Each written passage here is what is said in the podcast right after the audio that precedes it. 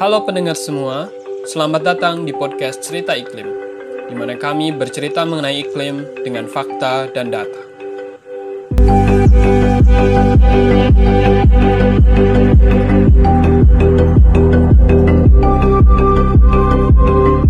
Cerita Iklim adalah wadah bagi generasi penerus bumi untuk bisa memahami fenomena perubahan iklim yang bersandar pada data-data yang terpercaya.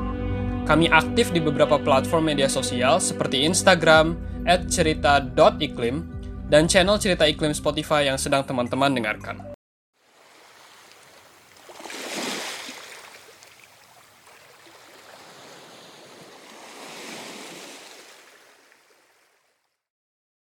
Welcome to podcast Cerita Iklim, episode 4. Kembali lagi di podcast Cerita Iklim. Selamat uh, datang pada teman-teman semua, para pendengar podcast Cerita Iklim. Di sini ada gua Gozi, kemudian ada rekan gua Taufik dan ada salah seorang um, teman diskusi kita yang baru gitu. Nah, Halo, halo. uh, Fik, gimana kabar lu, Fik? Baik, baik. Oke, kita akan kenalin dulu salah seorang teman kita, uh, yaitu Ferdinand Humairoh atau biasa dipanggil V. Halo V. Halo semuanya para sobat Oke. iklim. Gimana kabarnya V di tengah pandemi ini? Alhamdulillah baik dan Oke. alhamdulillah juga bisa disibukkan gitu. Oke, terima kasih. Nah, V ini di cerita iklim juga kan ya, Fik ya, sama kita ya? Eh, V di apa sih di bagian apa sih kalau di cerita iklim itu?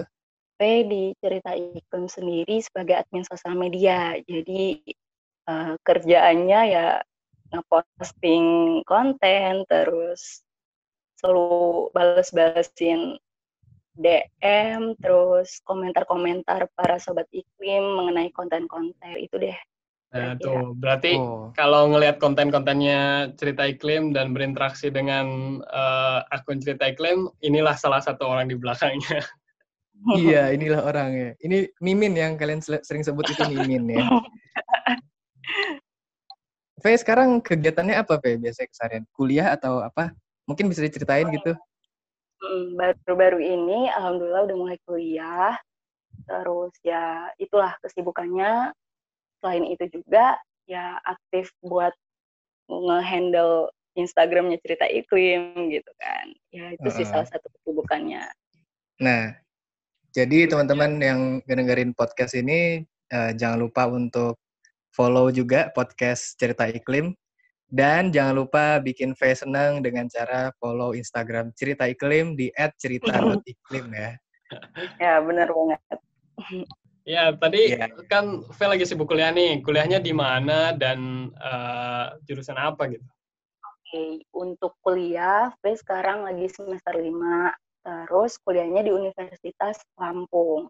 Program studinya ilmu kelautan. Gitu. Oh. V udah semester 5 ya. Waduh, saya kerasa tua Hmm. nih. Aduh. Oke, skip. Menarik banget ya ilmu kelautan ya. Itu kurang lebih apa sih, V, yang dipelajarin di ilmu kelautan itu? Oh, ilmu kelautan sendiri eh, nggak ada hentinya yang namanya belajar oceanografi, terus biologi lautnya, terus kita juga belajar eh, mitigasi gitu kan, mitigasi di wilayah pesisir, terus kita juga belajar eh, apa namanya biota lautnya itu gitu, terus kita banyak belajar ekologinya juga, ya kira-kira seperti itu. Berarti sering main ke laut ya? pasti praktikumnya sering ke laut gitu Tuh, Fik. Seneng banget, Fik, bisa ke laut mungkin setiap minggu kali ya. Iya, gue kan di Bandung ya, nggak ada laut. Aduh, Iya, kasihan bener, sekali bener, Anda. Oh ya, ngomong-ngomong ini kita di episode 4 ini kenapa ada V sih? Apakah ada keterkaitan gitu? Asik. Kira-kira apa sih, Fik, yang jadi topik kita bahasan diskusi kali ini? Ya, oke. Nah, di episode podcast kali ini kita tuh pengen bahas tentang efek perubahan iklim terhadap biota laut nih. Uh, kenapa kita angkat tema ini? Salah satu alasannya adalah mengingat uh, Hari Maritim Internasional itu ada pada tanggal 24 September. Selain itu juga ada Hari uh, Binatang Internasional, Hari Hewan Internasional pada tanggal 4 Oktober. Itu itulah motivasi kenapa kita mau ngangkat efek perubahan iklim terhadap hewan-hewan yang ada di laut. Gitu. Nah, hmm. terus ngomongin soal laut nih ya dan Indonesia. Udah jelas banget Indonesia itu negara kepulauan yang lautnya sangat luas sekali dan juga terkenal akan kekayaan uh, ekosistem lautnya dan juga biodiversitas yang ada dalam laut itu sendiri. Kayak contohnya nih, 76% spesies terumbu karang yang ada di dunia itu ada di Indonesia. Dan juga 37% spesies ikan-ikan yang hidup di sekitar terumbu karang juga ada di Indonesia menurut UNDP. Nah, aku pengen tanya nih ke V. V kan belajar kelautan ya. Siapa tahu dia uh, bisa share sedikit pengetahuannya trivia eh, trivia-trivia atau sesuatu yang jarang kita ketahui ya. tentang laut Indonesia. Fun fact, fun fact ya. Yoi. Apa nih? Oke, untuk di Indonesia sendiri, uh, fun fact-nya itu salah satunya uh, arusnya besar gitu. Jadi laut Indonesia ini uh, merupakan jalur perlintasan Arlindo atau yang disebut arus lintas Indonesia. Nah, Arlindo ini menyambungkan antara Samudra Pasifik dan juga Samudra Hindia gitu. Terus selain itu juga terumbu karang di Indonesia itu merupakan wilayah terumbu karang terbesar se-Asia Tenggara.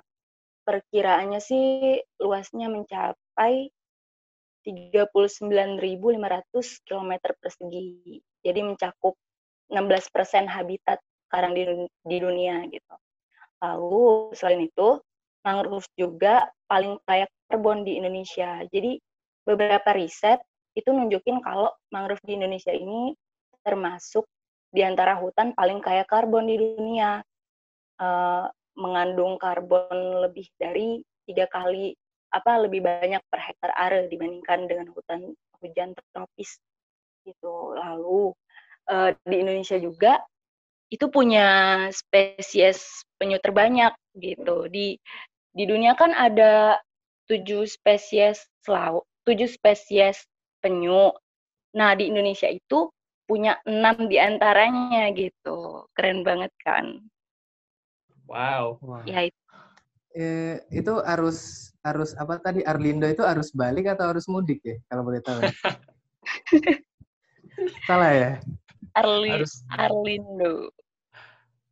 Jadi itu arus arus arus Arlindo Enggak, itu jujur itu Nggak, bercanda. Itu, itu bercanda.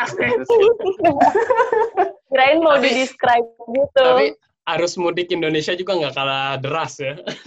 iya, nggak kalah bener. deras. Itu Cuman kehalang sama COVID doang tuh. Iya, benar sekali. Oke, okay. nah tadi udah dengar ya saya fakta-fakta tentang laut Indonesia yang keren banget. Nah, tapi sayangnya nih uh, sekarang laut kita, laut di Indonesia dan juga di seluruh dunia itu sedang terancam sama uh, berbagai kerusakan lingkungan. Salah satunya karena efek perubahan iklim gitu. Kita pengen bahas lebih lanjut. Aku pengen tanya ke Gozi nih, Gos, seberapa buruk sih keadaannya sekarang? Wah, kalau ditanya seberapa buruk, udah parah banget, men. Udah parah hmm. banget. Karena uh, perubahan iklim itu uh, terus-menerus terjadi, seperti yang V bilang. Dan kita tanpa terasa kita nggak sadar gitu. Misal, oh ada peningkatan muka air laut nih.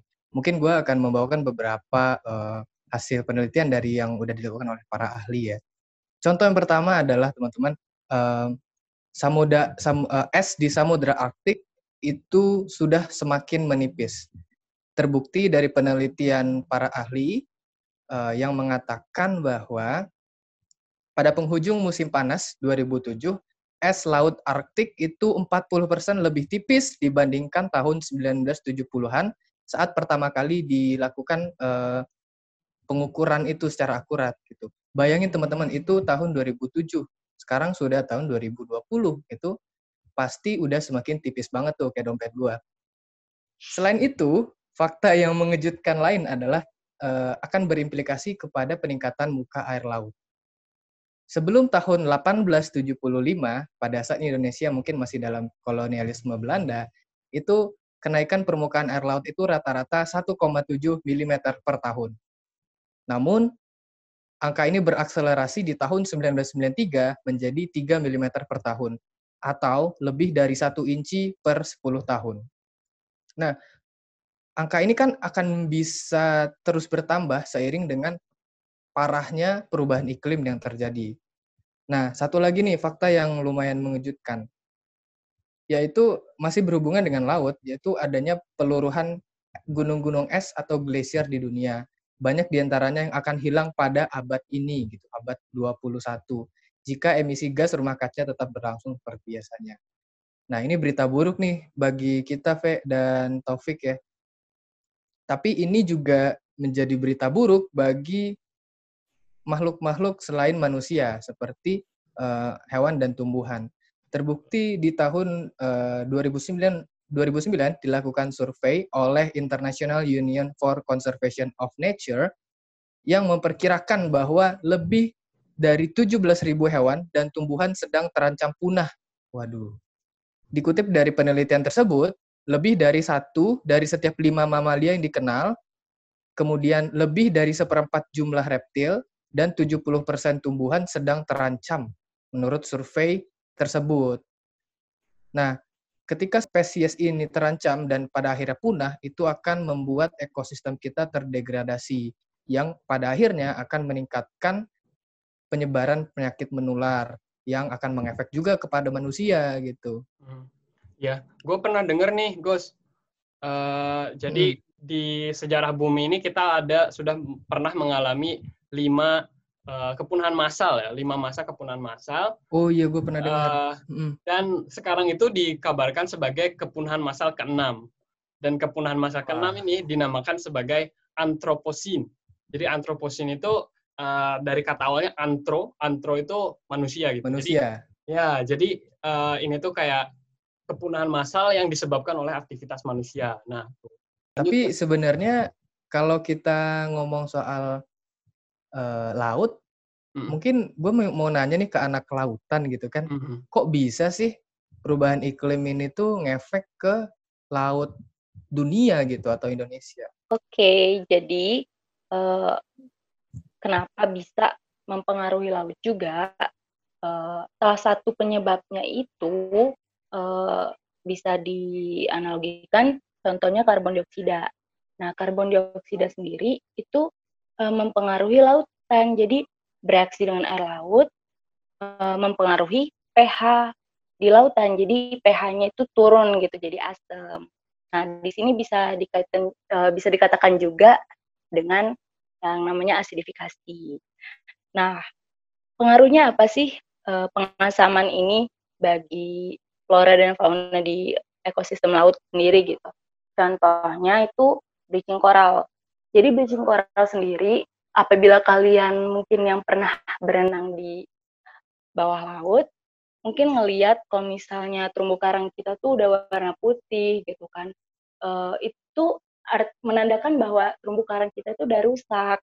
Jadi uh, bleaching coral itu uh, merupakan nama lain dari pemutihan karang gitu. Jadi karang sendiri itu kan bisa warnanya cantik-cantik gitu kan, warnanya beraneka ragam dengan bentuk-bentuknya juga yang unik gitu kan. Uh, itu karena didiami oleh alga. Nah, alganya sendiri apabila uh, mengalami bleaching, artinya alganya itu uh, nggak mendiami karang itu lagi gitu. Jadi uh, mengalami bleaching. Nah, terumbu karang sendiri itu merupakan tempat yang sangat produktif ya di ekosistem laut karena uh, sebagai tempat pemijahan lalu berkembang biak, pokoknya tempat pertumbuhan biota-biota di laut khususnya di khususnya ya sendiri yaitu ikan gitu. Nah, ikan sendiri kalau misalnya gak ada lagi nih tempat tinggalnya kan, uh, terumbu karang misalnya udah bleaching, udah rusak. Jadi mereka uh, apa ya, ikannya sendiri bakal mengalami pengurangan gitu kan.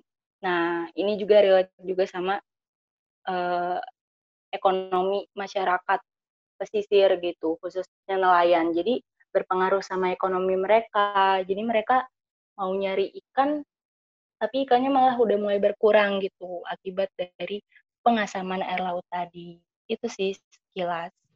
Hmm, ini relevan banget nih sama Indonesia karena kan tadi di awal disebutin ya bahwa uh, Indonesia lautan Indonesia itu 76% spesies terumbu karang dunia itu ada di Indonesia gitu. Jadi di banget kalau misalnya uh, karena perubahan iklim uh, terumbu karang di Indonesia tuh biodiversitasnya jadi berkurang gitu.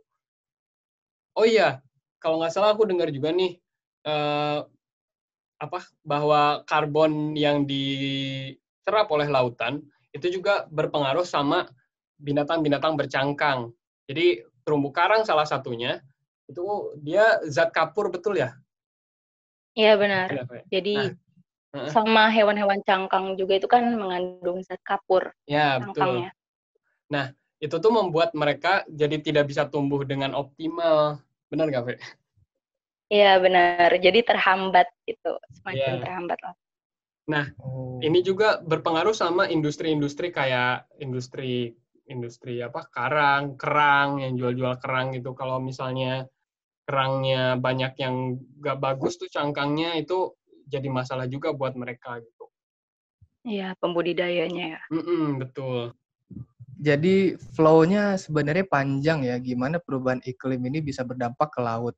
Uh-huh. Tadi Faye udah ngejelasin sih uh, dari, dari karbon dioksida, ya kan? Yeah. Hmm, salah satunya dari karbon dioksida, tapi pasti ada banyak lagi contoh lain gitu yeah. kan. Karbon dioksida kita itu baru uh, pengasaman sih. Hmm baru yeah. pengasaman tapi sebenarnya masih banyak kan masalah-masalah lain gitu apalagi ya benar salah satunya uh, kenaikan permukaan air laut jadi hmm. nah ini misalnya, yang tadi gue singgung ya gimana iya, tuh Fe?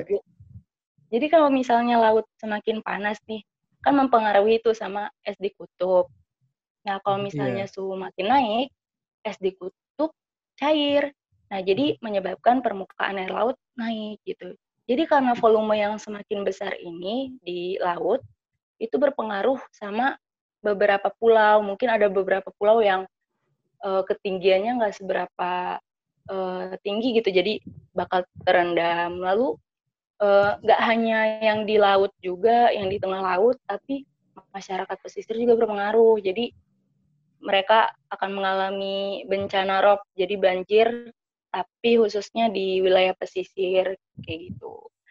Lain dari kenaikan permukaan air laut ya, jadi mempengaruhi juga sama uh, ledakan plankton. Jadi kan kalau oh, misalnya oh. ini plankton di film SpongeBob bukan? Uh, beda beda lagi plankton oh, bukan ya? okay, animasi okay. itu. Bukan bukan mencari ini kan ya resep Krabby Patty ya. ya. bukan, bukan. Iya. Kayak gimana bukan, sih plankton ya? Jadi plankton sendiri kan salah satu uh, ekosistem yang berada di laut. Nah, jadi ledakan plankton sendiri bisa terjadi uh, itu karena kan plankton itu berpengaruh sama fotosintesis nih. Jadi kalau misalnya uh, cuaca makin panas, cahaya matahari semakin tinggi, otomatis pertumbuhannya itu semakin cepat. Nah, jadi, oh, jadi uh, mempengaruhi uh, uh, jadi apa ya pertumbuhannya semakin cepat otomatis jadilah uh, ledakan plankton atau yang biasa disebut dengan blooming alga. Jadi kalau misalnya pernah ngelihat fenomena laut warna-warna gitu loh kalau malam-malam pernah nggak sih? Itu alga ya? Iya blooming sih. alga. Jadi kalau misalnya malam-malam laut itu bakal berwarna terang gitu, kayak ada kumbang-kumbang gitu, cuman itu hmm. di laut uh, jadi mengalami blooming alga. Nah, apa sih pengaruhnya sama ekosistem bawah laut? Jadi kalau misalnya plankton ini udah nutupin permukaan laut, jadi menghalangi oksigen lalu sinar hmm. matahari yang masuk ke kolom air. Nah, jadi apa ya mengurangi produktivitas di lautan gitu. Jadi di bawah laut itu uh, kekurangan oksigen, matahari. Jadi salah satunya sih mengurangi proses fotosintesis di laut sendiri gitu. Jadi produktivitas mulai berkurang dan flora dan fauna di laut terhambat juga pertumbuhannya gitu. Hmm. Salah satunya ya terumbu karang, lalu ikan-ikan mulai berkurang.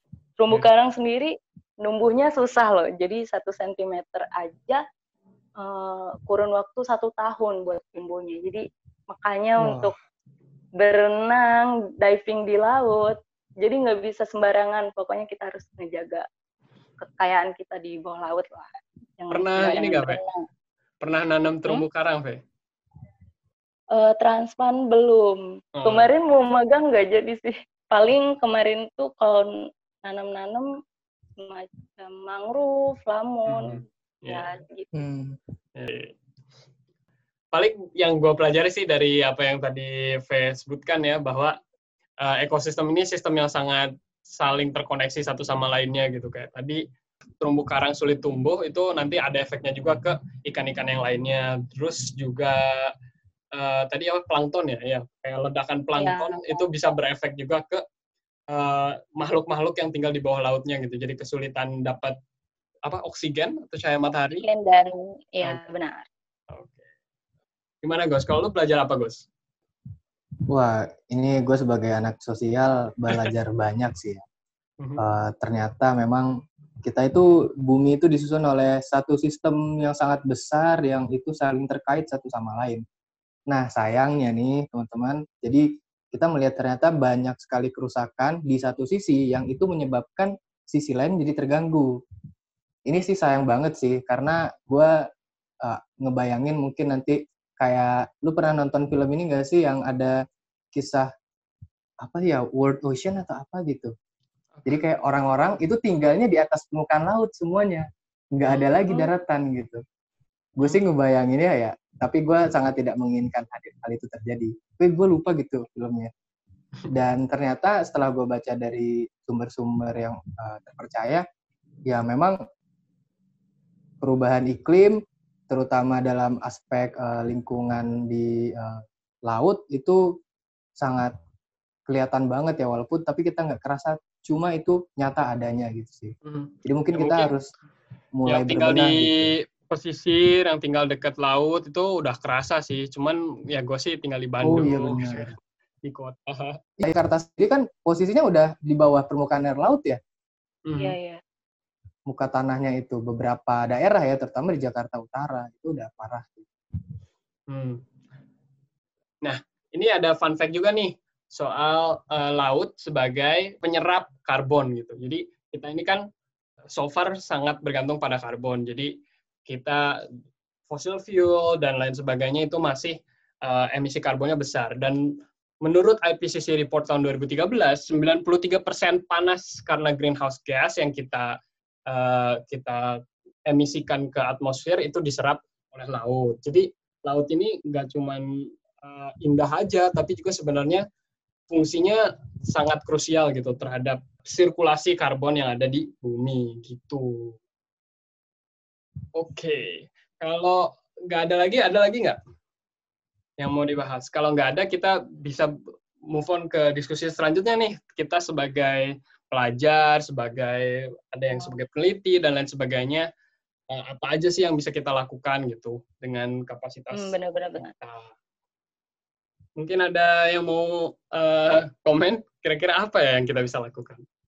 Uh, jadi kan apa namanya gas rumah kaca sendiri itu kan sangat berkontribusi besar ya untuk uh, kehidupan dan tatanan di laut. Nah, berangkat dari masalah itu tadi, artinya eh, nggak uh, hanya masyarakat pesisir aja yang harus menjaga uh, gimana sih biar laut di lingkungan mereka itu uh, bersih dan juga terjaga lah ekosistem. Nah, kita masyarakat yang di daratan juga itu sangat berkontribusi besar, berkontribusi besar khususnya di uh, perkotaan nih. Perkotaan tuh kan uh, padat banget ya penduduknya dan juga uh, kebanyakan bawa kendaraan pribadi. Nah, jadi kita bisa mengubah pola hidup kita dengan melakukan hal-hal kecil di mana otomatis berpengaruh juga gitu terhadap uh, kelangsungan di bumi kita. Salah satunya uh, kita bisa naik transportasi umum jadi opsi juga kalau misalnya mau mengurangi adanya karbon yang ke atmosfer gitu kan. Terus juga kalau misalnya dirasa uh, kepingin ke tempat yang masih deket gitu kan jaraknya ya kita bisa gunakan sepeda ataupun jalan kaki gitu kan yang ramah lingkungan lah. Lalu kita juga bisa menerapkan uh, pola hidup yang sustainable gitu. Jadi salah satunya kita bisa membawa tumbler ke keluar rumah gitu, sedotan pribadi, wadah bekal sendiri gitu. Jadi kalau misalnya kita mau mengkonsumsi sesuatu, kita membawa bahan ba apa namanya barang-barang tadi itu udah salah satu bentuk tanggung jawab kita atas apa yang kita konsumsi gitu. Jadi kita nggak apa ya turut berkontribusi uh, menambah sampah yang ada di mana sampah sendiri juga kan uh, selain ke tempat pembuangan akhir dia bakal ada juga gitu ujung-ujungnya di laut gitu kan mhm. kebuangnya gitu. ya itu mungkin sekilas sih untuk hal apa sih yang bisa kita lakukan gitu Rosi mungkin ada komen wah kalau gue itu setuju banget sama pendapatnya V uh, intinya kalau dari V adalah uh, mulailah dari diri kita. Hmm. Namun kalau dari sudut pandang gua uh, benar, tapi tidak hanya cukup dari mulai dari diri kita sih. Hmm. Ini harus dimulai dari uh, sistem yang lebih besar. Jadi Industri. menurut gua pemerintah Iya, maksudnya dalam hal ini adalah uh, pemerintah kita harus lebih sensitif terhadap isu-isu perubahan iklim. Contohnya adalah pemanasan global, CO2, uh, karbon dioksida tadi, dan juga yang ini tentunya akan ngefek ke dalam uh, ke laut gitu. Ya, kita tahu mungkin menurut gua pemerintah kita mungkin sudah harus convert ya, bukan convert agama tapi convert dari isu-isu yang sebenarnya tidak penting kayak isu-isu politik yang uh, sangat klise. Satu hal lagi, kita harus convert di pemerintah kita untuk menggunakan uh, material energi yang sustainable kita nggak bisa uh, mengandalkan lagi minyak, batu bara, karena minyak kita tinggal enam tahun lagi habis itu habis. Kita harus mulai dari sekarang harus uh, ke situ sih dan upaya-upaya itu harus dilakukan bersama gitu, baik itu dari masyarakat, negara dalam hal ini pemerintah dan juga regulasi-regulasinya sih. Hmm. Itu menurut yeah. gua. Yeah. sebenarnya setuju banget sih sama kalian berdua ya bahwa uh, perubahan iklim ini isu yang sangat urgent gitu Kayak ada beberapa yang memprediksikan kita mungkin cuma punya sekitar 10 sampai 20 tahun lagi sebelum kita kayak mencapai point of no return gitu satu setengah derajat uh, kenaikan satu setengah derajat Celcius. Nah jadi menurutku perubahan individu itu penting penting banget tapi perubahan uh, sistemik juga nggak kalah penting justru mungkin lebih penting gitu.